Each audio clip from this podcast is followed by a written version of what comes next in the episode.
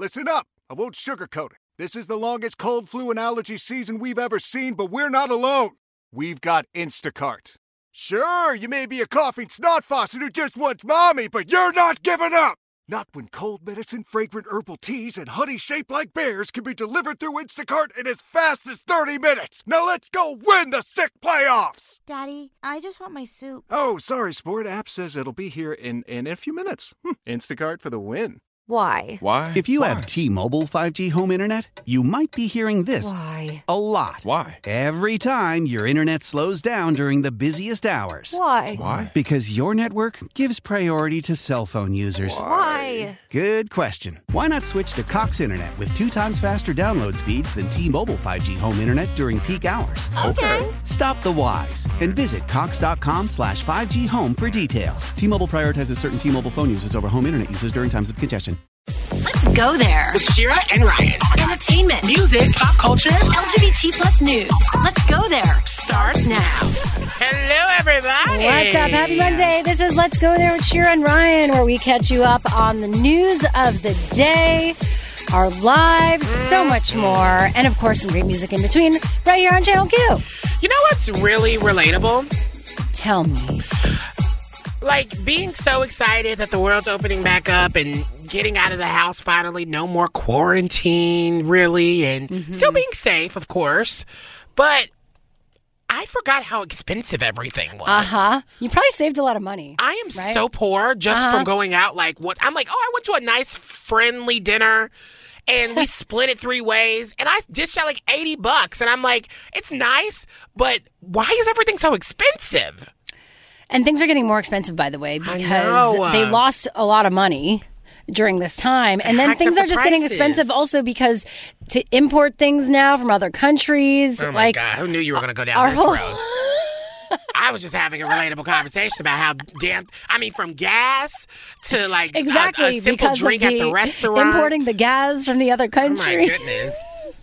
it's always like a socio-political conversation. Yeah, I was like, how did we end. get there? How did we But get I, there? I hear you on your pain. I It's so agree. intense. Um, you know, I didn't do my nails for six months, and who knew how much I was saving, or my hair. I mean, I well, were you doing it before? Yeah, I would get my mani pedi. Well, I didn't remember. I, that was actually Vanessa made a sound in here like it was a burn, but I was really wondering. I know you used to get your hair done, and which mani was like, pedi, like all of that adds up. I never remember. Also, hair you doing a color, like a lot of for months, a lot of people didn't get their hair colored, and that saves a ton of money or trimmed. Yeah, that's true. I, I get it, We're but gonna I'm, miss it. I'm just still like I don't know. Is anyone else feeling that? Like now that things are reopened, you're just like, oh my god, maybe staying in the house and lockdown was a good idea. Doing nothing was a good idea. maybe it was. I thought I had no money, but now I really have no I money. I really don't. Okay, uh, coming up on the show, at what age are people the happiest? Oh, we're doing that story. I saw that story, and I, went, I was like, I was going to tell you that, that we should do it. That's a good one. I'm yeah, excited. that's coming up uh, on the show. Plus, more protests in Minneapolis or Minnesota as another black man is killed by police. We're going to be sharing everything that's happening and bringing you the latest news. Uh, but right now, let's get into some what's trending this hour because uh, Brooklyn Center Police Department Chief Tim Gannon called the shooting of 20 year old Daunte Wright by an officer an accidental just discharge. And here he is during a press conference today. As I watched the video and listened to the officer's commands, it is my belief that the officer had the intention to deploy their taser, but instead shot Mr. Wright with a single bullet. This appears to me, from what I viewed and the officer's reaction and distress immediately after, that this was an accidental discharge that resulted in the tragic death of Mr. Wright. Yeah, I watched this entire uh, press conference, right? And that guy's an asshole. He spent his entire time, yes, I'm saying it. Who knows if we can say it, but dump it if you want. Um, I there was no empathy. There was no emotion. There were protesters asking him questions. He walked away the first go around of questions and then was asked to come back. And he had no remorse. And he tried to get emotional. He tried to do the whole lip quivering thing. Um, and someone was like, I know you are not about to cry. He was like, Well, yeah, I am emotional. But the way that he's reacted, the way that he treated the protesters that night uh, with everything going on has proven that it's just not. Any type of remorse or anything happening there. And then they're also flying the Blue Lives Matter flag right underneath the American flag as well at the police station. And so you you talk about and you see all these things that are going on That's messed up. and how a parking um, not a parking ticket but a Traffic traffic violation. violation ended up having a 20-year-old black man lose his life. Yeah, so I, I don't really know what to say, but I do know Biden spo- said something that I wish he would have honestly just kept. I haven't called uh, Daunte Wright's family, but uh, our prayers with their family. It's really a tragic thing that happened. We're, and uh, but I think uh, we got to wait and see what the investigation shows. Uh, and the entire investigation. You all watched, I assume, as I did, the film, which is fairly the body cam, which is fairly uh, fairly graphic. Um, the question is, was it an accident? Was it intentional? That remains to be determined uh, uh, by a full-blown investigation. And is this what we wanted to hear from President Biden in this case? Of course not. I mean, I don't know if it's just me, but aren't tasers and guns two different shapes? And also, one is on, according to the police, you keep one on uh, uh, opposite of your dominant hand. Supposedly, A police officer with Yeah. right training would know how this is going on. The fact that this is happening in a city that uh, another murder trial is going on. Are you kidding me? Did nothing happen? Were there no necessary training? I don't know. What what we are most definitely covering everything you need to know about the Derek Chauvin trial, and of course, um, this new unfortunate situation and that more, is happening. yeah, and more on that in 15 minutes, right on the show. Uh, but coming up, the numbers are in. A quarter of the country won't get the coronavirus vaccine because of Trump's medical advice. More on that next with the Washington Post. Let's go there with Shira and Ryan, Channel Q. According to Economist YouGov polling released last week, about a quarter of adult Americans say they aren't planning on getting vaccinated against the virus. That's equivalent to about 64 million Americans. And joining us right now is national political correspondent at the Washington Post, Philip Bump, who reported about this. Thanks for being here. Of course. So, what was most revealing slash surprising about this poll to you?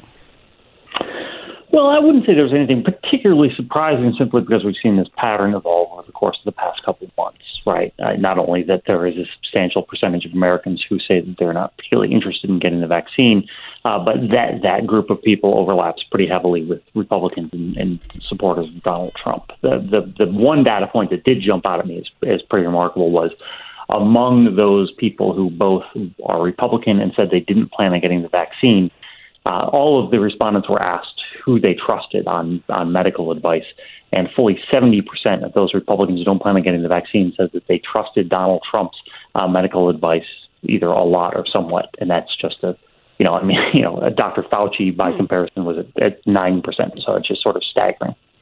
I know there's always been this conversation about like a split difference between a Republican and kind of like a Trumper. Did we see that difference when it came to this data? Are kind of Republicans all in group together saying, oh, well, we trust Trump more than anything else? Yeah, no, I mean, there, there was no significant difference there. I mean, frankly, I think that, you know, if there have in the past been sort of differentiation between Republicans and, and Trump voters, I think that's a very, very small difference in general. But Yeah. here, there's there's nothing substantial that, that emerges. And I also found it interesting that they were trusting Trump, and yet Trump boasts about the vaccine. So, how is it that political conservatives trust him but then don't trust the vaccine? Well, one of the things that Donald Trump's really good at is sending different messages to different people, right? I mean, he would all over the course of his presidency and when he was running for office both times, he would do and say things that he would later pretend he was doing or saying something totally different. He would send one message to his base and a different message. Uh, he hoped to the to the world at large. And so, over the course of the past year, as the pandemic unfolded, the message he kept sending to people was, "You can't trust the experts. We should just reopen everything. The virus isn't a big deal. Yada yada yada." And he said that over and over and over for months and months and months because he didn't want the pandemic to hurt the economy and therefore hurt his reelection chances. So after the fact, when he realized, I think, that his only salvation, uh, you know, in, in you know, when being regarded by history is that the the vaccines were developed uh, while he was president. You know, obviously, I don't think he had a strong hand in that, but that the vaccines were developed while he was president. He wants to be able to claim the vaccines as his own, but of course, the horse is out of the barn in terms of instilling that skepticism with his supporters. So, what does this do to the idea of herd immunity? Well, that's the question, right? So when we talk about herd immunity, we're talking about reaching a point where the virus can't easily spread from person to person simply because so many people are already immune to it. The best way to reach herd immunity, obviously, is through vaccination because you're not going to get sick and potentially die from the virus. I mean, you can also get it uh, to some extent by catching the, the virus itself. So what this means then is it's not really clear where herd immunity will kick in. There's some thinking that it's 75%, 80% of the population. Uh, you know, when we're talking about a quarter of adults, not even including children, obviously, if a quarter of adults don't get the vaccine, then that means we're not going to be able to get the herd immunity. And that means that everyone is at risk, including kids who right now can't get vaccinated because the virus will still be able to spread more easily with fewer people who are immune to it. Okay, well, Philip, thank you so much for joining us today for this. Of course, thanks. That was Philip Bump, national political correspondent for the Washington Post. Coming up, more on what happened at the Derek Chauvin trial today and more on the police shooting in Brooklyn, Minnesota that happened over the weekend that have led to more protests. That's next. Let's go there with Shira and Ryan, Channel Q. Minnesota is in a state of crisis during the high profile trial uh, that Derek Chauvin is having for the death of George Floyd. Another black man, Daunte Wright, has been shot over the weekend in Brooklyn. And joining us right now is Dr. Lewis R. Gordon, a professor and head of philosophy at UConn Storrs, who wrote a very, very powerful piece in the conversation involving questions that we need to be asking ourselves as we seek racial justice in a court of law. Thanks for joining us today. Thank you for inviting me. Um, now, can we just first start with why you think the judge denied a request for jury sequestration? I thought it, it's crazy and um, and disturbing and sad that this is all happening during this trial right now. What happened over um, the weekend in Minnesota? Yeah, no, I mean that's that's straight. It's not only straightforwardly tragic, but we're also seeing a situation in this Minnesota, in the in the Daunte Wright case, in which I mean, this is an individual who was pulled over for an air freshener. I mean, this is just so bizarre. And as the testimony of his girlfriend made very clear, uh, she pointed out that he was shot outside the car. He must have jumped in to get away from being killed. So we're talking about preemptive homicide right here, right? This is where the police officers are being judge and jury. And part of it, one of the issues I brought up in the piece I wrote is that we have to remember that police officers are supposed to be subject to the law. They're not the law. When they make themselves the law, they actually make themselves above it. Mm. And this is one of the reasons why, especially in relationship to black people in this country, we are dealing with a situation of extrajudicial killings. Yeah, and I think one thing that you did really well in your piece uh, was break down is there ever excusable police violence? And I feel like that's a, a topic or a question that pops up when we're having these conversations.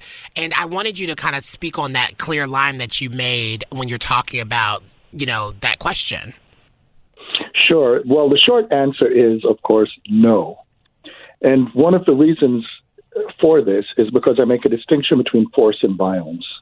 And many people tend to ignore this. There's a tendency to use the word force when we're referring to the police, but force already has embedded in it a notion of excusable or understandable action. So, for instance, there, a simple example is if you get up if you get up in the morning and you run to go to the, the bathroom and you hit your toe, that is force that is a painful, that is suffering, but it's not violence. Violence happens when somebody, say, put their foot in front of you and you trip and you're harmed.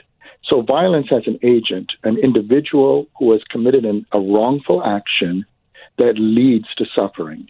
And this is crucial because you see, when we use the term force with the police, the idea behind it is that they are to enforce the law. But by definition, it means they're not doing anything wrong.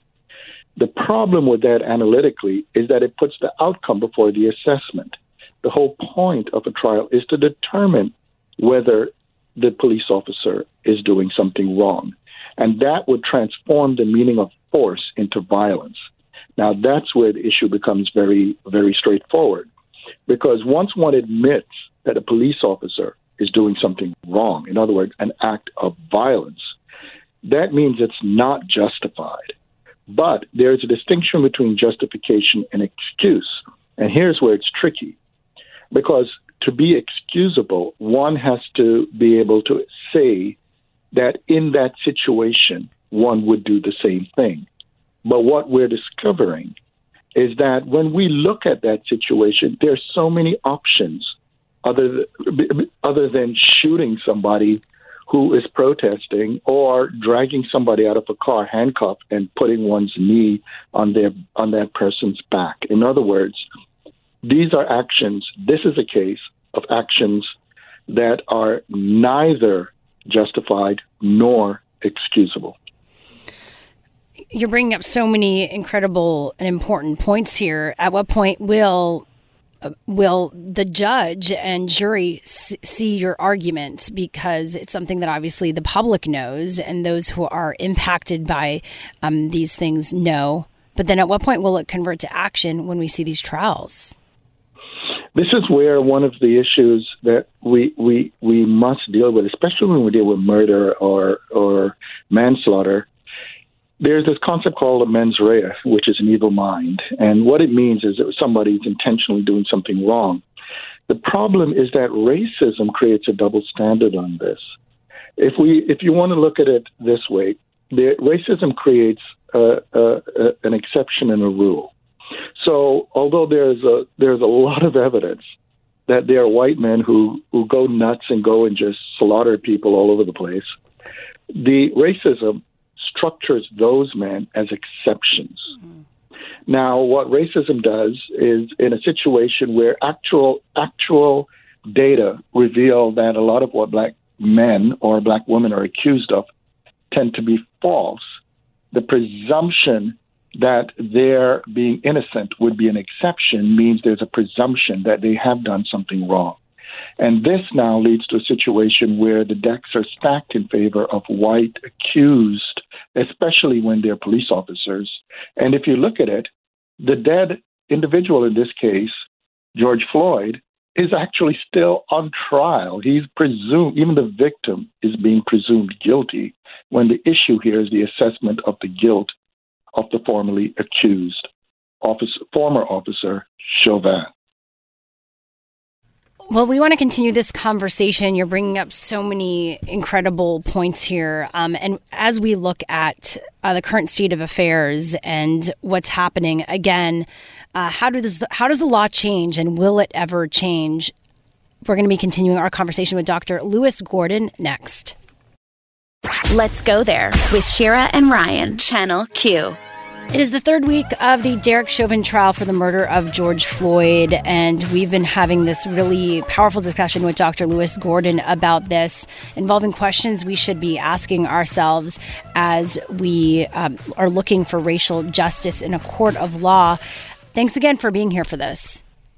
Oh, thanks again for inviting me. I'm delighted to be here. Yeah, I'm happy that we're centering this question, uh, this conversation about questions we should be asking ourselves. But I also think a very important part of this is what questions should we be asking and putting onto this administration. And I think the response that we heard from Joe Biden today about the most recent killing, it just feels like you know they're always going to do put this due process first instead of kind of calling it what it is. What questions do you think we should really be having and holding our this administration accountable and getting police reform really a, a tangible thing? Well, ultimately, we need to have the not only the administration but the nation really deal with truth and reality. And by that, what I mean is that if we think about when Biden would say, This is not us, that is false. This is the broadly speaking foundation of this country. However, if we don't want this country to be a racist country with dual systems of justice that, in effect, come down to injustice. It means we have to do the political work of its transformation.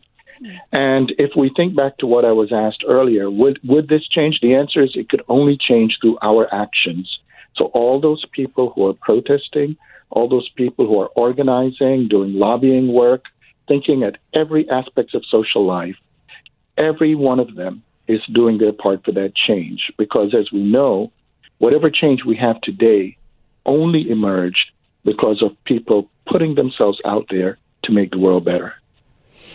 And That that is true. There's a lot of hope and faith in that, and yet everyone continues to be disappointed as the same thing continues to happen over and over again, and these trials continue to happen, and these cops continue to be let go. Uh, so, I mean, in in this case, it seems like prosecutors have everything, you know, that that proves that Derek Chauvin is guilty, but yet the conversation continues: Will he be let go? or will he be charged as guilty?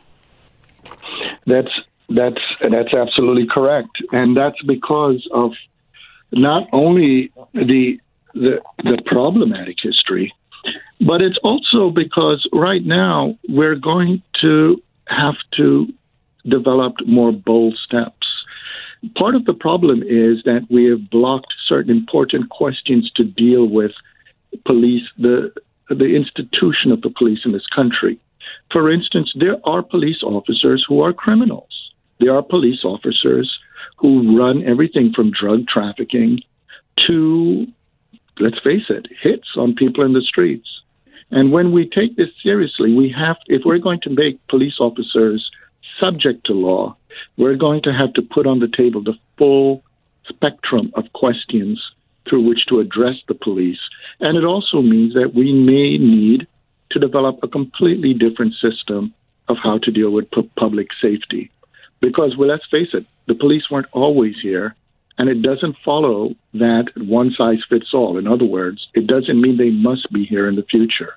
We need something much better if we're going to have a democratic society in which people live with decency and respect.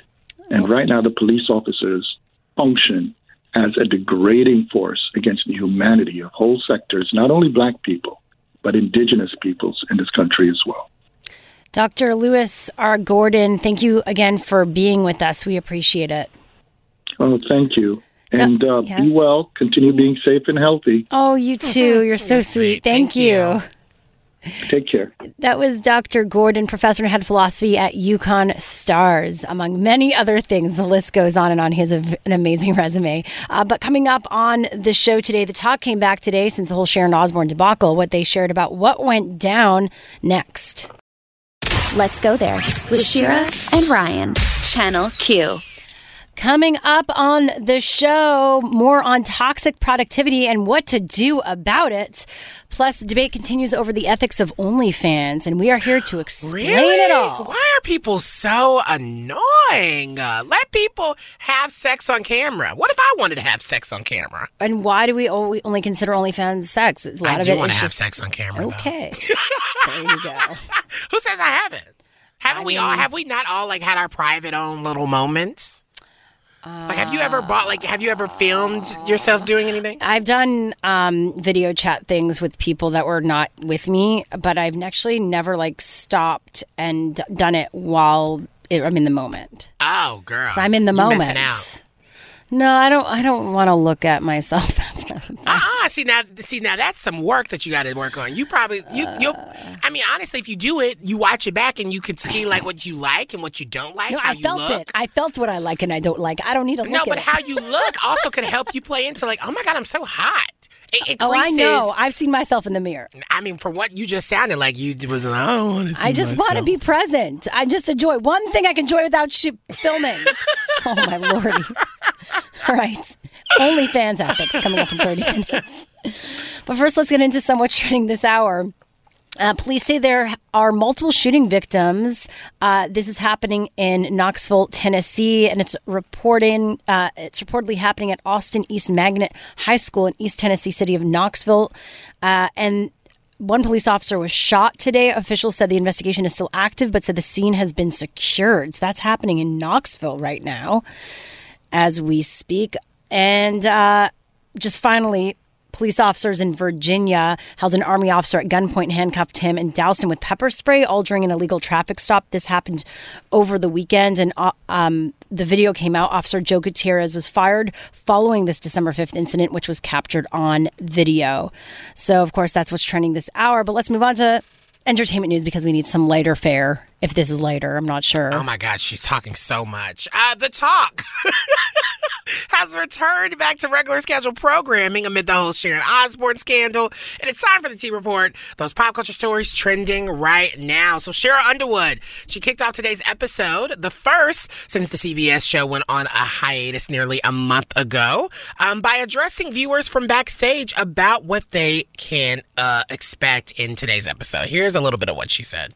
It's Monday, April 12th, and it's time for an episode of The Talk that will be unlike any other we've had before. We haven't been together at the studio since the week of March 10th, and as you may know, during our break, Sharon decided to leave The Talk. We need to process the events of that day and what happened since so we can get to the healing. Over the next hour, we will honestly discuss what occurred and explore some of our feelings and we'll also show you how anyone can become more comfortable. So I have not watched the episode yet. I'm planning on doing that tonight. Um, but they have dived in completely talking about the trauma of the situation. Sheryl said she had PTSD from it, and they really do go there. And so I cannot wait to watch. Have you seen it? What were, what were your thoughts at LGT Show? Let us know um, because, honey, I'll probably be talking about it a little bit more tomorrow once the clips and everything have Oh, come yeah. out. Um, but that is your T report. I got more coming up next hour. Coming up on the show, what is toxic productivity? What to do about it? Are you one of those people who are feeding into this? We're oh here to help. Always. Next. Let's go there with Shira and Ryan, Channel Q. So, some of you might identify yourselves as a workaholic, but a new term, toxic productivity, is bringing some new work behavior to the surface. And joining us to share more is Dr. Kathryn Esquer, a clinical psychologist and founder of the Teletherapist Network. Thanks for being here. Thanks so much for having me. Excited to talk about toxic productivity. Yeah. So I guess let's just uh, give people the definition, even though it's kind of um, Sure. obvious, but what does it entail? Yeah, there's not an official uh, definition, but in my mind, toxic productivity is this unhealthy desire or motivation to be productive at all times. So it really limits our ability to rest and feel fulfilled when we actually force ourselves to rest. I'm definitely one of those people sometimes. Yeah. I just fill in my time and it's I wouldn't even say sometimes the thing is productive. It just feels like I'm doing something, right? Like Right, I right. I'm living, quote unquote, versus giving myself the space just to do nothing, which helps. Exactly. It's checking off that to do list, even if the to do list has a bunch of random nonsense on it that doesn't really amount to much. It's that it's that need to check it off, to cross it off. And um, yeah, it really cuts in our, into our ability to just recharge, um, enjoy life because we're always striving for that next checkbox. It feels like this feeling has always kind of been around, but how has the pandemic impacted increasing this feeling of like toxic productivity? Yeah, I don't know about you guys, but I definitely felt it ramp up within me during um, the shutdown. And, you know, starting last March, we all had unprecedented amounts of free time given to us, right? Um, we couldn't go out, we couldn't do things, but we also had an unprecedented amount of stress being put on us. We had, some of us had no childcare, some of us were separated from family or partners or, or friends. And so, with this um, large amount of free time and unprecedented amount of stress, we then kind of, a lot of us kicked it into high gear in terms of work productivity to feel a little bit more in control of our environment, right? So when everything around us is spinning out of control and we don't, we can't, we can't necessarily get a grip on it. it that's like 2020 in a nutshell. Um, we kind of look to our immediate environment. So that to-do list, that task at work, um, the Well, yeah. projects at work. Social media Yeah. was kind of telling us, though, to do that. It was telling us to come out better than we were before and all these things. And so it was adding all of that pressure. And so, what are some of your Uh-huh. tips in, in, in trying Uh-huh. to get out of this mindset? Because I, I do feel like I feel that as well. Like Mhm. it's, it's just something that is really difficult to get out of. Absolutely. It, it can be a cycle, right? Every time we check something off or we accomplish something, we want to go do it again because it feels good. Um, so, the first and foremost, I do this with a lot of people I work with take that to do list and cut it into a third or a fourth. Only take about three to five of the most important things in your day and focus on those. So, kind of have two separate to do lists really important and things that would be great to get done. It would feel good to get done, but you don't need to get done. And take that don't need to get done list and kind of put it off to the side. Don't look at it as much. That's going to start teaching you that you can accomplish less and still feel like you checked it all off. Um, and don't even get me started on social media and the unrealistic standards. I think those messages came from a good place, but they were completely blown out of proportion. Um, so it's really important to take inventory of what you're doing and and cut it down. I highly doubt you have to get everything done that you think you do. Yeah, and I think that in this age we're in, where it's all about bringing building your personal brand, people have their own businesses. I think it's feeding into Yeah. this even more because every point where you have space or time available, you think to yourself, or I think to myself, like, uh, what could I be doing during this time? What am I not doing, Yeah. and how is that contributing to me not reaching my goal, which is a messed up way? Because that can go that could drive you crazy. Let me tell you. How much do you think the system that we kind of live in plays into that? Uh, Like, you know, being in a marginalized Yeah. group, I mean, being a woman, being queer, being a black, being a POC, how does that play Yeah. into this feeling of trying to just be better and up. always keep up? Yeah. I think you, you hit the nail on the head. It's the keep up piece, right? When we feel less than in any one of our identities, marginalized or not, especially in the marginalized communities, when we feel less than, we're looking to fill that void and fill that, that discrepancy, right? And when we look to our accomplishments to fill that goal, that, that, that, uh, that gap, we're not actually addressing the issue here, right? It's kind of like not even a band aid. It's kind of like masking over what's really happening and really not addressing that we are good enough no matter how much we get done or don't get done. Um, so I think that you're exactly right. It, it's that it's that sense to keep up that I think I think social media also plays a part of it. How can you allow yourself to enjoy the gap? Oh, that's like the ultimate question. I love that. Enjoy the gap.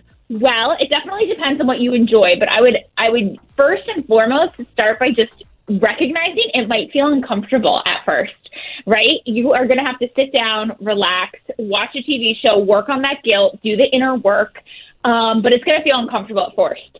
But how do we get better at anything? We practice, and so that's kind of a cool assignment. That how do you how do you enjoy the gap? Well, you practice having more gaps. You practice having more downtime. You try new hobbies. You get engaged in different areas.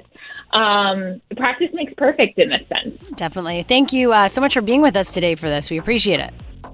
No problem. Thanks for having me. That was Kathryn es- Esquer, who's a clinical psychologist and founder at the Teletherapist Network. Now, coming up, why experts are debating about the ethics of OnlyFans. We're going to be getting into that and more next. Let's go there with Shira and Ryan. Channel Q. Since its launch in 2016, OnlyFans has paid out over $3 billion to its over 1 million creators. Wow, that's a lot of money. And it's bringing up a much needed conversation around ethical porn. Lola Jean is with us right now, a sex educator and founder of Velvet Tip, a custom audio porn studio. Thanks for joining us for this. Yeah, thanks for having me. I want to actually a get really into cool name, by yeah, the way. I want to get into what a uh, custom audio porn studio is, but hold up one sec. Let's get into first ethical porn. Uh, what is that? How would you describe ethical porn? So I feel like the word ethical has become a buzzword, kind of like the word organic. So anybody can call their porn ethical that doesn't make it ethical. There are certain practices when we think of what are they trying to say with ethical, and that can be anything from set conditions, people paying, um, being paid a fair wage, their treatment on and off set. Sometimes it even is due to the content that is displayed within the porn. But a company can't really be an ethical porn company because each thing that they produce is going to be different. So it's it's really subjective and it's something that isn't a title that you can necessarily stay with. You have to be very conscious of it for everything you do. Yeah, and I feel like the lines are always blurred because a lot of like the stuff that you see on OnlyFans or they come from amateur like uh, sex workers or like just you know people who are just like oh I'm gonna turn on the camera and then it kind of streams streamlines into more of a professional view. So where's that line? Because it does feel like when you're talking about ethical, it feels like oh well this is becoming a really big professional thing, and then you know like it just feels like you only talk about ethics when it turns in in terms of uh, professionalism and not when you're thinking about kind of like the amateur sex workers that you watch on like Twitter or something. Yeah, so on OnlyFans, you are cutting out a lot of the middlemen. So because it's a lot of people with like, you know, a one person content studio, they might be the ones performing, filming. They're going to have a lot more control over that. Right. However, you don't know that. There, it still might be a team with people behind it. There still might be unethical treatment. Um, just with the amount of money that's going on in OnlyFans, we're seeing a lot of people with really high end production teams. It's a lot of work on OnlyFans. So not everyone who's that one person content studio is going to have the same success. But on OnlyFans, OnlyFans still does take a pretty significant cut from sex workers. So even this is almost it's more direct to the sex worker for giving them the money. They're still not going to get 100% of that. They're going to get 80, hmm. maybe 50, depending on you know where their traffic and numbers are. And similar to Patreon, we might be starting to see the gentrification of these sex worker sites. Um, there aren't many places for sex workers to go, so they're kind of subject to whatever sites will have them and what kind of cuts they take. Um, but OnlyFans might see that sexual content is more risk, and they might not uh, start allowing um, different sexual content that's that's on there. So that's the, the gentrification of these sites can put them at risk. Yeah, and as more creators see it as an opportunity, the space becomes diluted, I would also assume.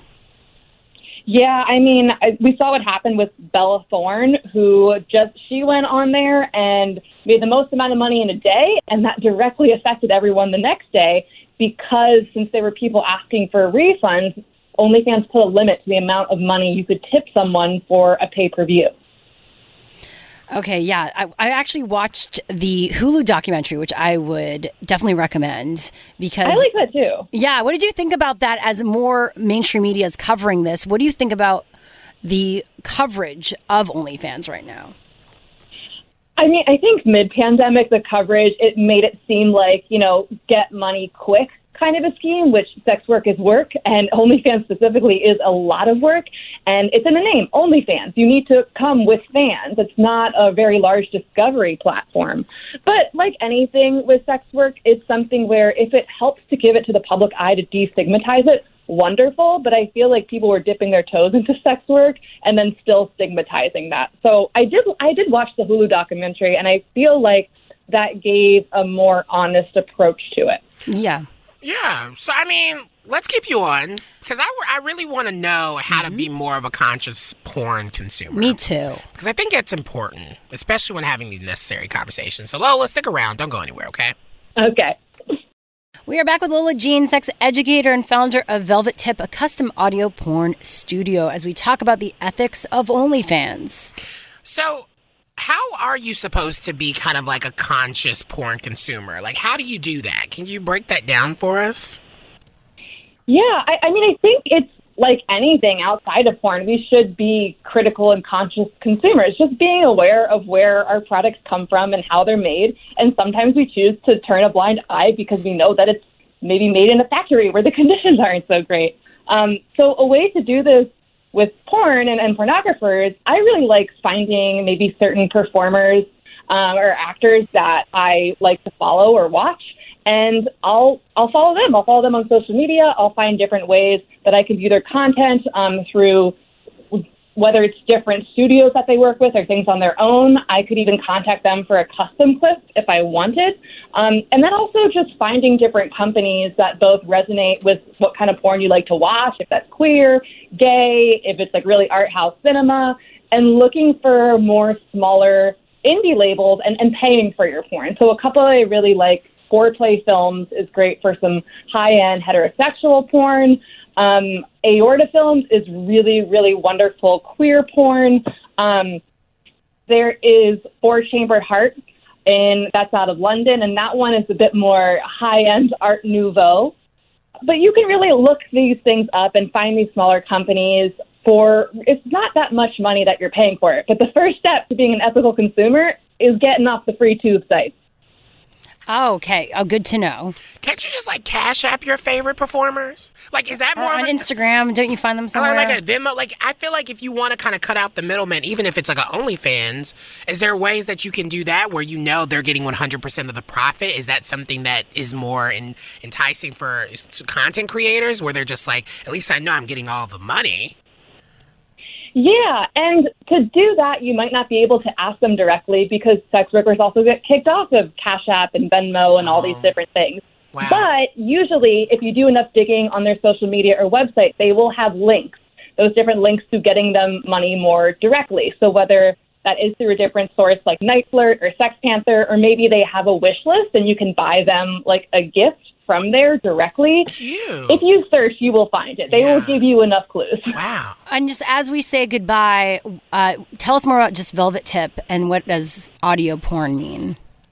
Yeah, so velvet tip comes from an old English um, slang of cunnilingus because it's supposed to mimic the velvety texture of the, the vulva and the tongue. Yes. And this is something I created just because all of the hetero audio porn that was out there, it just didn't really appeal to me. And I wanted to make something that was very gender neutral and also ways where you could explore BDSM. And what better way than a custom content where you can have a consultation, someone can say your name, they can take your boundaries into account, they can make your whole experience without you ever having to leave your home.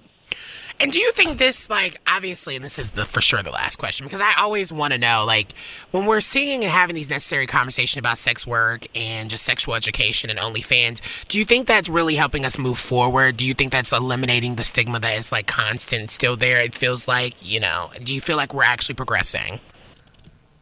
I do, absolutely. I think the important thing is that while we should be talking about sex work more than ever, and we really currently are, is also making sure that there is a sex worker there. We shouldn't necessarily be speaking on their behalf. And there are so many different types of sex workers. It doesn't mean it's full service or stripping or pro doming or any of that. Um, but yeah, the more that we talk about it and bring it to the forefront, the better, because not everybody knows a sex worker. That is true. Well, thank you for your work and what you're doing and being here. We appreciate it. Thank you very much. That was Lola Jean, sex educator, and check out her company, Velvet Tip, as well. Now, coming up, why gas prices keep rising as Southern California reopens. That and more next on What's Trending This Hour. Let's go there with Shira and Ryan, Channel Q. Welcome back to Let's Go There. We're here for you live on Channel Q, 2 to 6 p.m. Pacific, 5 to 9 p.m. Eastern. Coming up this hour, at what age are people the happiest? And are you in that age group right now? Okay, okay, so let's take a guess. What age do you think? I know the answer, so I can't guess. Like, you guess. Wow. Uh, I'm gonna say. I'm gonna say people are probably their happiest. Should I just eat? Never. I don't right know. now? I don't know. Maybe they're they're happiest Never. when they're 50. I feel like 50s are a turning point where you just don't care anymore. Like you care, but you just don't care about things that you thought like were the- so important, but they're really Mhm. not important.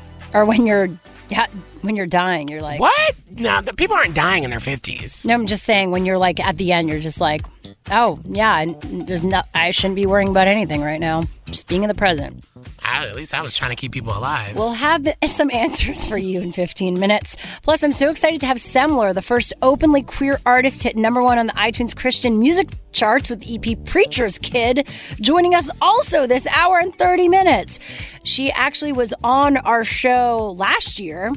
Uh, but Semler is her artist name, and so uh, now she's moving into music. Super excited to hear about her journey to become uh, the top Christian music artist. How about that? And I've, and she's oh yeah, she's openly queer. Yeah, in the LGBTQ plus community, as I mentioned. Love it. Right now, let's get into some what's trending this hour. Dr. Fauci is continuing to speak out about eating and drinking indoors as COVID cases rise in certain states. Here's what he had to share on MSNBC.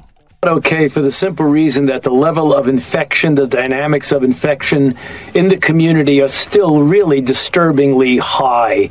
Like just yesterday, there were close to 80,000 new infections, and we've been hanging around 60, 70, 75,000. So if you're not vaccinated, please get vaccinated as soon as vaccine becomes available to you. And if you are vaccinated, please remember that you still have to be careful and not get involved in crowded situations, particularly indoors where people are not wearing. Masks, I assumed he was about to say. At this point, I've heard the quote before. I've heard him speak enough times. Uh, but listen, I'm not the type of person that would want to be inside anyway. I mean, it's so nice outside, so enjoy the outdoors while you can, including if you live in those uh, places that are usually cold. I feel bad for my family in Montreal again. Finally, it's opening up. Uh, they're still under lockdown, 8 p.m. curfew. Can you imagine? So let's just do what we're doing. We're doing it right here. There's places around the world where it's a really rough. So let's just respect the COVID right now so it dissipates, okay? Uh, and finally, gas prices are remaining flat across the country as demand increases and actually increasing here in SoCal, according to AAA. Listen to this. The national average price is $2.86 a gallon. It's down from one set from last week, but one year ago, it's a big leap because the average one year ago was $1.80 a gallon. Who's paying two? Sep- I mean, this is national average. Here, it's like up to six. Who who's paying six? I saw that the other week here in California. Where at? What area were you in? Because girl, I'm still paying like three fifty, but that's even a stretch for me. Six dollars? Regular gas at a downtown LA station near six dollars per gallon. Six days ago. They're gonna be out of business soon because no one's going there. Yeah. No Unless you have no to that. choice, unfortunately.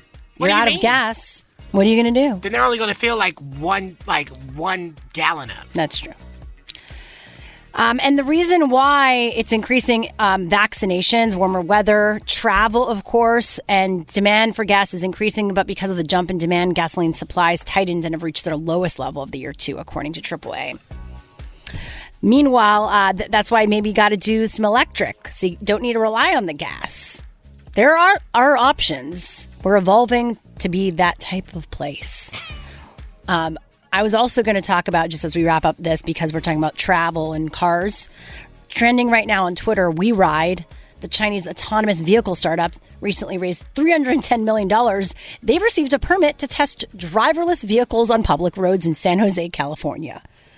So you might see a driverless uh, car Isn't that what a Tesla is?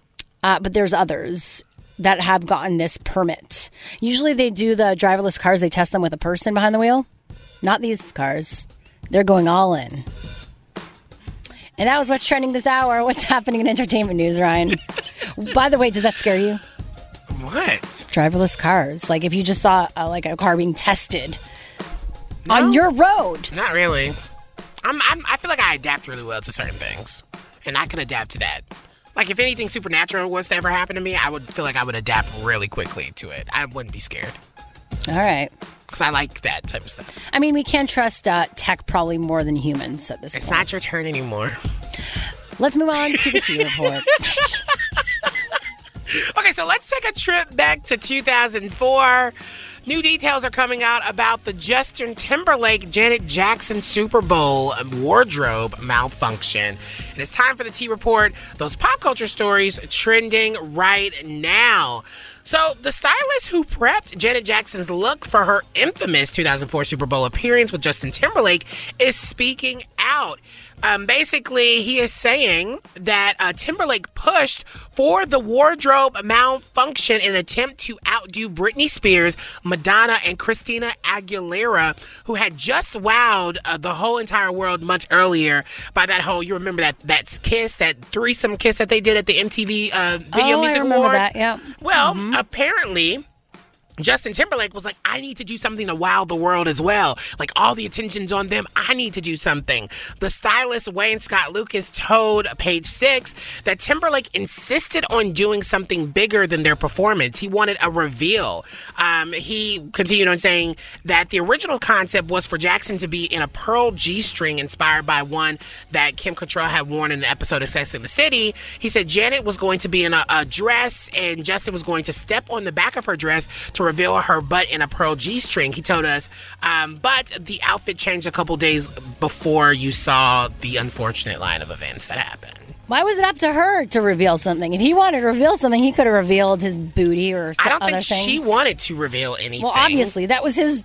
But it's his idea. If you have an idea for something, gross. you do it. It's actually really gross, though. He was able to, like, he was willing to sacrifice Janet Jackson's like career for some jealousy that he had.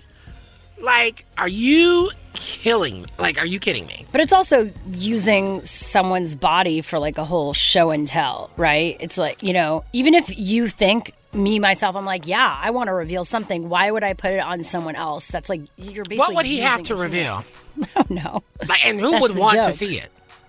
Ex- Well, yeah. I mean, maybe I don't know. You second thought it. You want to see it.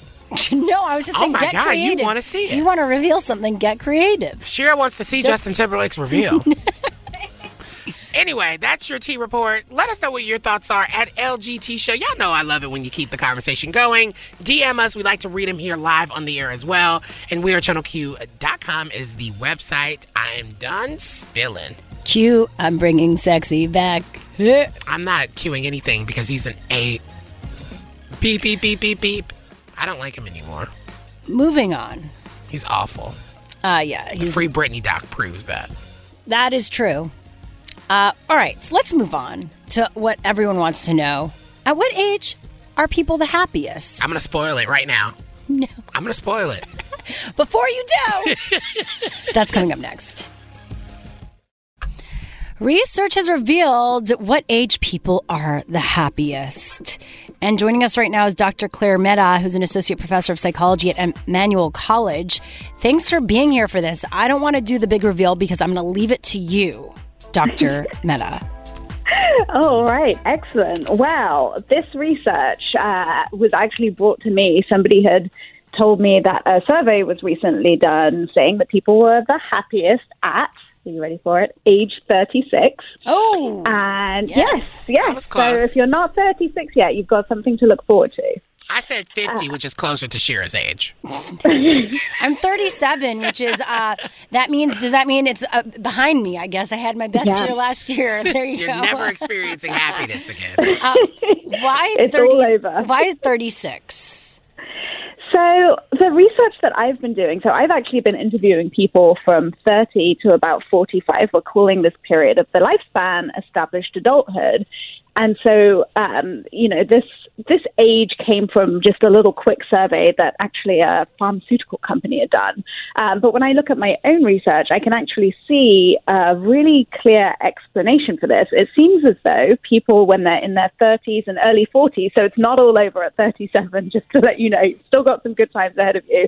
Um, people are just a lot more confident with who they are. So they tend to be in the job that maybe they've been working for for a lot of their life.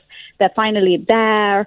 Um, they uh, oftentimes feel as though they're still physically doing well. So all of those aches and pains of older adulthood haven't quite started yet. You're still able to do the things that you want to do. You may have more resources than you've had before, so you're financially a bit more stable. So you're not worrying about money all the time. And then the thing that I think is most important and most interesting, which I was actually really surprised by, is even people who are super stressed in their late 30s and early 40s because they have young kids at home, they're trying to balance that with work, they just feel happy because they finally know who they are. So they're more self confident, they have more self understanding. And I think this is the best thing. They've finally stopped caring what other people think of them. How do we find that earlier, though, right? Like, why can't I be, which I am in my 20s, why can't I not have figured that out when, but like, I'm before I was 27? Like, why, how do we make that happen a lot earlier so Or we're not you? going through so much? Because it does feel like your your 20s is that year, those years where you're learning so much about yourself, and then you go into your 30s where you still kind of feel a little bit more comfortable, or you're still trying to figure it out. But wh- how can we achieve that a lot earlier? That feeling of happiness. Why do we have to go through the the mud just to get there? This is such a good question. I don't know, as a developmental psychologist, I don't know if it's possible to get there sooner. Mm-hmm. So much of it is tied to our brain development. And so our frontal lobes are still developing in our 20s, and that has to do with judgment and decision making. And we spend a lot of time in our teens and in our 20s really just worried about what other people think of us. And it just seems to be developmentally kind of normative. So it would be great if we could get rid of that. We actually, there's a, a term for it in psychology. We call it the imaginary audience. We think that everyone is looking at us all the time and judging us. And it takes until you're in your mid 30s to realize that that's probably not true because everyone's so caught up with their own things, right? That they're not really uh, worrying about what you look like, whether you plucked your eyebrows today, things like that. So I'm not sure that we can get there sooner. Maybe we can keep trying to tell people in their 20s not to worry so much and that, you know, no one's paying attention. Nobody really cares what's going on with you. Just do what you need to do yourself. Be confident in your own skin. But I think it's part of the journey and you kind of have to go through it to be able to be comfortable and uh, feeling more self confident when you get to your 30s. I, all right. So we want to keep you on because I do want to know if once you reach this happy age, does that change your perspective on like what you want in your life and where you're going to be headed? Because I feel like in the knowledge that I, I'm happy in this way, it's kind of shifted how I look at the things that I used to love. Um, and I think it can create a big conflict and a bit of an um, existential crisis. You don't need to be uh, in the m- mid age to have an existential crisis. It can happen, uh, you know, just I guess at 36 or after that. But let's get into what that all means coming up next. Let's go there with Shira and Ryan. Channel Q. We are back with Dr. Clare Mehta, Associate Professor of Psychology at Emmanuel College. We're talking about the age that people are the happiest, and uh, she revealed it's 36. Yeah, and I have a follow up because you were you were really kind of breaking down the whole developmental psychology of it all, of like us not being able to experience true happiness before we kind of reach this age. But I also wonder, what if you know our parenting skills kind of change? Like, what if we were teaching younger people to kind of you know love themselves and respect themselves, or do all the necessary things that could achieve mm. that happiness earlier? Is it is that a part? Could that simply change things? I love that idea, and I think that it's good to always be teaching this to younger people to love themselves and self acceptance. Uh, and I would like to say that that would change things. I'm very optimistic about that. If Yeah. we can do it consistently in schools, if we can do it with parents, and if we can do it with the peer group too. And I think one of the issues is getting all of those things to be consistently supportive around someone. Um, so, yes, in a fantasy world, absolutely. Why couldn't we get there sooner if we're um, able to kind of support that in all of these different ways and kind of every context. But I think because we're not able to support it in all of these contexts, it's very hard to get there sooner. Uh, so, of course, we said 36, the happiest age folks will be. What happens on the other side of 36? And does that lead people sometimes to a bit of an existential crisis where things that made them happy or they thought made them happy, it changes? And, like, wh- what have you seen happen to people after that age? So I love that you're asking this question because this was one of the things that actually drew me to studying this age period was a little existential crisis I had where I looked at my bookcase one day and realized that I wasn't going to live long enough to read all of the books that I owned, which was slightly depressing. Um, so yeah, right. This happens at this, I think, at this point of the lifespan. So for me, it actually happened around 37 that I started thinking this way. And so I think that what happens is, yes, you're feeling happy, you're feeling kind of settled where you are, but you do also have this moment where instead of looking backwards at time, which is how we spend most of our life, right? You're like 10 and then you're 15 and then you're 20 and you're counting how many years have passed. I think we start to look forward and see how many years we have left. Yeah. And That's awful. right? This is Yeah, no, I mean, I'm nodding right? because this is one of the conversations I have with my boyfriend, and I come here. Like not- you're losing time is what yeah, you feel? like that. You only have like we only might have 40 more years together, and like so that's not a lot. Well, this doesn't seem very Yeah, but exciting. it's real. This Moving is forward. real. So how the hell am I supposed to be excited about moving forward in my life if I know I'm going to be looking at everything from a very complicated Dark perspective? Sometimes. But I think this is exciting because you, I like, bear with me. I'm going to put this positive spin on it. please. Because when you start to see that time, I think in our 20s, time feels limitless and endless. And when we start to realize that that's not actually true, then we can start making some changes in our life that maybe we should have made sooner. So for me, I broke up with someone I had been with for four years. It wasn't going anywhere. And I was like, I don't have much more time left. And now I've, mm. you know, met someone who's absolutely wonderful. It's like the best thing I could have done. I am hearing from people who are in jobs that they like they kind of only think they're okay and then they realize like, oh, I always wanted to be a lawyer and now I'm you know, 38. If I'm ever going to do it, now is my chance to do this. So I think it pokes at us a little bit and makes us move in directions that could actually make us happier. Wow. All right. Um, what about and and this was talked about in terms of the polling and the, and the types of people you polled. Does this hit every type of person? Because there's obviously um, those dealing with systemic issues as well, and what happiness means to them. Yeah, so I think that's a really, really good question. Like we know in the United States, people of color, for example, are disproportionately um, unemployed, underemployed. They're in precarious, low-paying jobs, and so this might mean that during established adulthood, so 30 to 45, while um, people who are white in the U.S. are enjoying relative stability and advancement in their careers, people of color may still have instability and stagnation. And one of the uh, things that we found in our research too, which I think was interesting, uh, because I am uh, doing this, you know, as a person, I'm actually 41 years old. So I'm still an established adult, but I'm, you know, well past my my the best year of my life. Um, but a lot of the people who I know, just in my friendship group, are planning uh, whether or not they're having children. And when we were interviewing people, one of my students was actually conducting some interviews, and she came back to me and she said. You know, when we're interviewing people who are working class, oftentimes they're not planning to have um, children, it just happens. And so we've had to be very careful in our research about how we structure the questions based on our own identities and the backgrounds that we're coming from because everybody has a different experience. So I don't think this applies to everyone. I think we've, you know, I'm, I'm always telling people all the time we have this huge problem with systemic racism in this country. And I think that that impacts people's experiences. Um, I also, I'm a feminist psychologist, so I spent a lot of time studying gender as well, and women's experiences are also very very uh, different from males' experiences. So, one of the things I talk about is the career and care crunch. And for a lot of uh, women who have children, they are in heterosexual relationships, especially, they're right. predominantly taking care of the children. And then you hear these heterosexual men who are like, oh, I love having kids. It's the best thing that ever happened to me. Mm, yep. And their partners are talking about how hard it is and how there are days when they wish that they didn't have children. So, you know, there are definitely differences depending well, on who you're talking to. Dr. Clare Mehta, this has been fabulous. Thanks again for your work and for being here today. We appreciate it. No, thanks for having me. Uh, coming up on the show, an openly queer Christian artist who just hit number one Christian album on iTunes, Semler, joins us next.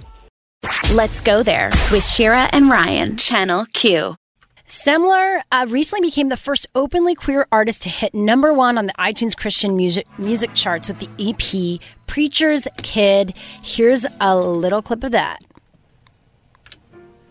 My best friend found God, so we lost touch. I guess a savior beats a friend who thinks you're good enough. I hope she finds love and peace. And if her kid comes out, I hope that she calls me. And we've got Semler joining us now on Let's Go There. Thanks for being here and congratulations.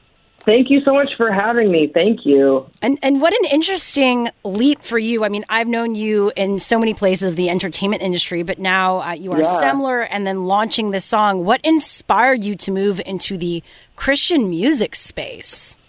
Right. So it was because I was doing this docu series um, called State of Grace, and I actually think I came through Channel Q when that was going on. And the did. last episode that we um, taped right before quarantine was about exclusion within the Christian music industry, and I was left with this question of like how how is no one sort of challenging these gatekeepers? And then you know how it was. We were all at home alone with our thoughts, and I've been writing music my whole life, and I just wrote this EP and recorded it on a USB mic, and just hope to find points of connection, other people that might want to see themselves um, that maybe had a similar experience growing up in a faith that ultimately would go on to reject them, and and then and then this all happened. It was very very strange roundabout way of things. Well, I mean, you did something that I don't think a lot of queer people or even people in general would have thought you could have accomplished. I mean, sitting at number one on the Christian music charge is something that I feel like is the ultimate protest. What was that response like? Were you nervous by, you know, the responsibility of one, doing what you're doing, you know, confronting these gatekeepers, but then also the hate that comes with being online and being queer and then especially in the space? I was so shocked that we even cracked top 40. So I initially wasn't thinking that there would be much of a response. You know, I thought for people who'd been listening to me and maybe following my work for a while that they would enjoy it, but I didn't expect it to sort of get to the level that it reached.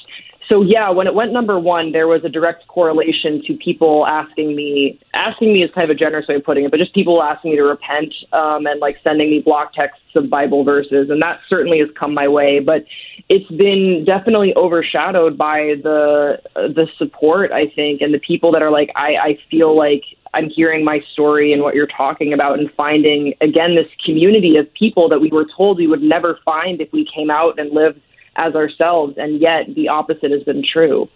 Yeah, it's pretty remarkable what you're doing. So now that you have Preacher's Kid out, you've had over a half a million streams within weeks of its release. What's next for you? You- I mean, are you just diving right in to this whole space? Yeah, I was just in the studio yesterday. I got home at 3 a.m. I finished up this song. It's my first time in a studio with like uh, taking myself this seriously as a songwriter.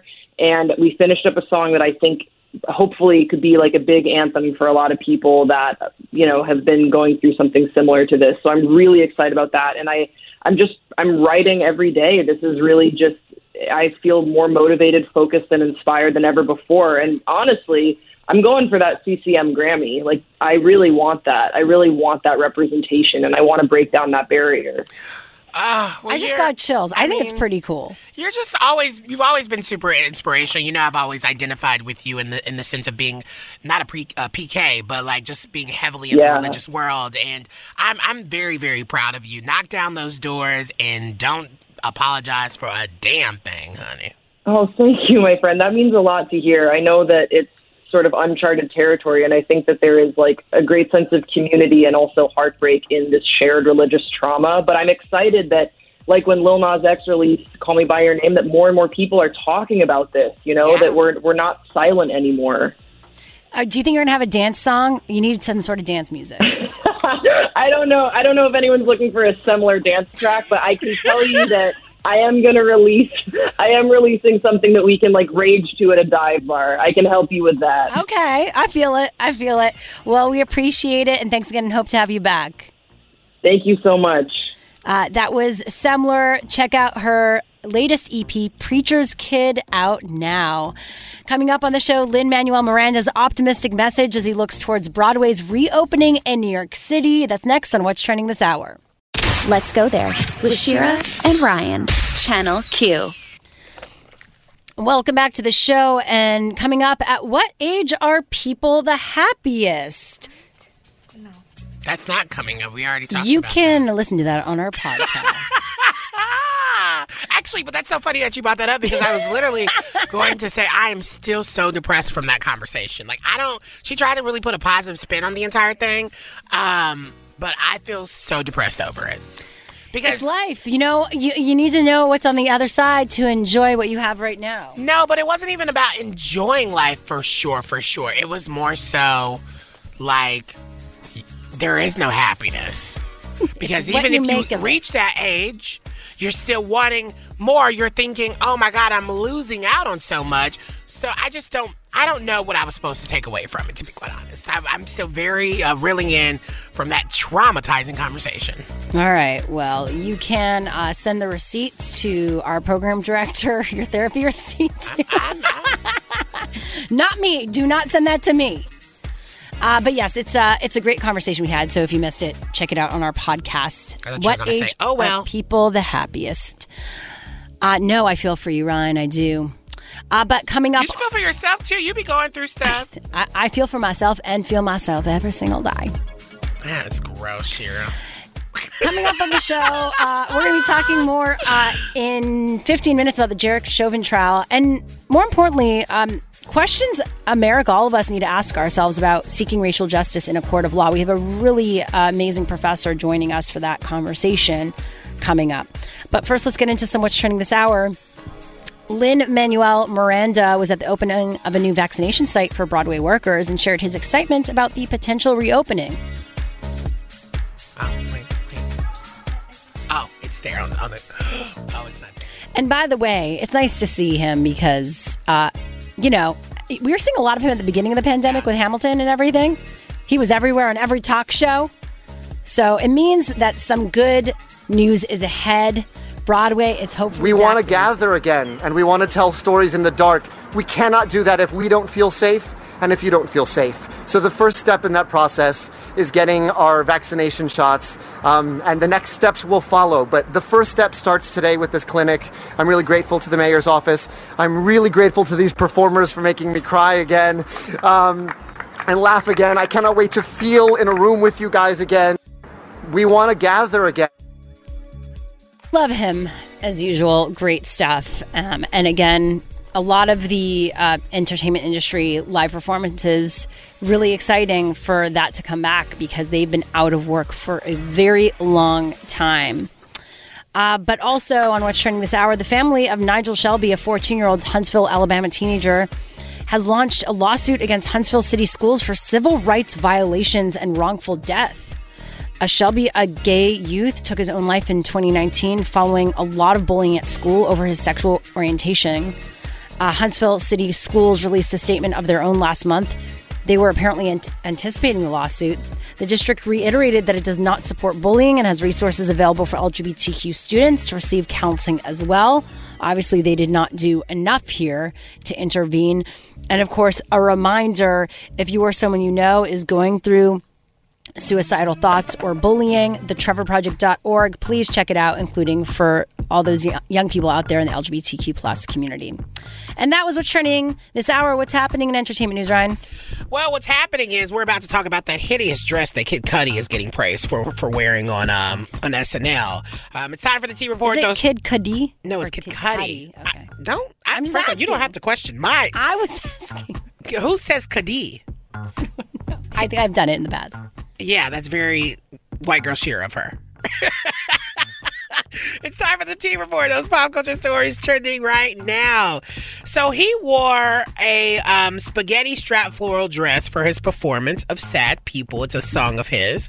Um, he also wore a rumpled green cardigan with a T-shirt featuring a photo of the late SNL cast member Chris Farley.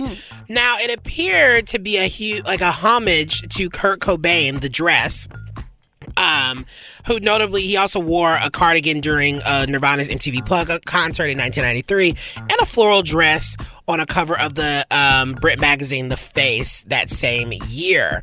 Of course, we know that Kurt Cobain died by suicide at the age of 27, um, and Farley died of a drug overdose in 1997 at the age of 33. Um, here's the thing: I'm super excited that people are praising him for wearing this dress, but it was ugly and it was ill fitting. And if he's going to be this straight man trying to break the binary codes, at least look nice. You look stupid.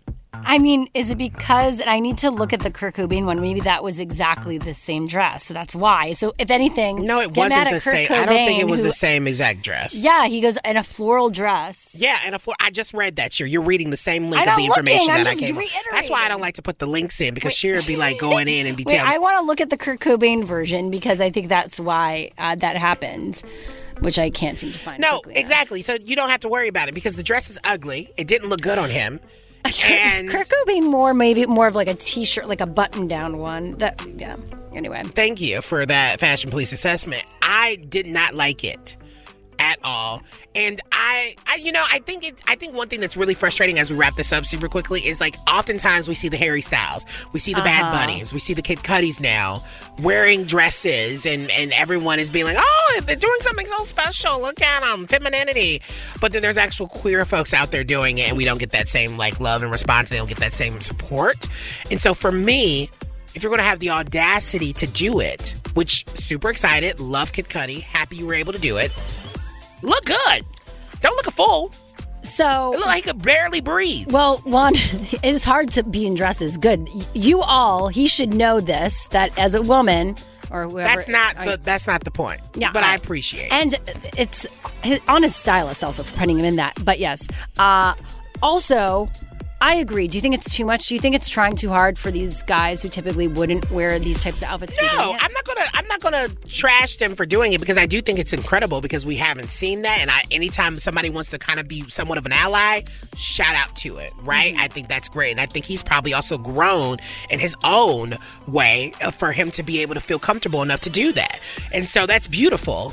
My thing is, don't choose an ugly dress. That's all I'm saying. At least Harry Styles looks good. Just don't choose an ugly dress. Let me know what your thoughts were about SNL. Um, also, um, honorable mention, shout out to Macaulay Culkin and Brenda Song. They have revealed that they're dating and now having a baby. So whatever. They had a turbo relationship. You're familiar with that. We've talked about that on the show. That's your tea report, y'all. We're wrapping up the show as we always do with our Yas Queen of the Day. Yes, Queen. First, a shout out to this gifted 12 year old who is making waves as a soon to be college student with plans to work as a NASA engineer. Wow. I know. Alena Wicker lives in Texas. She's going to be virtually attending Arizona State University this May. She's um, 12. After she graduates high school, there she intends to double major in astronomical and planetary science and chemistry to further her dream of working at NASA as an engineer. We love that. We know how these fields can be dominated by men and also a woman of color. This is just like very important to have that representation. Uh, and she's incredible in doing that at such a young age. Couldn't have said it better myself. And also, another Yas Queen today. Photographer Brandon Hicks shared photos from his recent work with Band Aid to Twitter and his Instagram. The photos showed a dark skinned black woman wearing dark brown, flesh colored bandages. Well, those photos went viral. He said, recent work for Band Aid. So that tweet has been liked almost 30,000 times, and a lot of people are just sharing comments of excitement. Uh, one person said, The way I would purposely hurt myself just to have this. Okay. Uh, don't hurt yourself, but this is great and much needed. So, Band Aid. like a suicidal. But like, Yes. you know, like, oh Yes, my God, I, know. can't wait to wear a band-aid. Yes. Um, well, they announced it's part of it's part of Band-Aid's OurTone line of products. They said OurTone embraces the beauty of brown skin with bandages designed to better blend with a range of skin tones made with our most comfortable fabric. Uh, so that is happening. Band-Aid doing good stuff, and they get our Yas Queen of the Day as well. Yes, Queen. And that does it for our show today. But we are back tomorrow, weekdays, here for you on Channel Q, live 2 to 6 p.m. Pacific, 5 to 9 p.m. Eastern. On tomorrow's show, we're going to be talking about this conservative organization who tried to mock Pete Buttigieg for denouncing racism and why it didn't work. Uh, and some stress is actually good for you. Prove it. I don't believe it. All right. Yeah, we're going to be sharing how to better deal with it and also good stress versus bad stress. There's no such thing. We're going to be talking about that on tomorrow's show.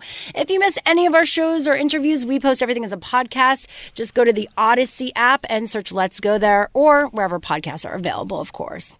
We are sending you love and light. And honey, remember to slay. And stick around for Love Line with Dr. Chris, where he's covering setting mental health boundaries. So needed. That's next.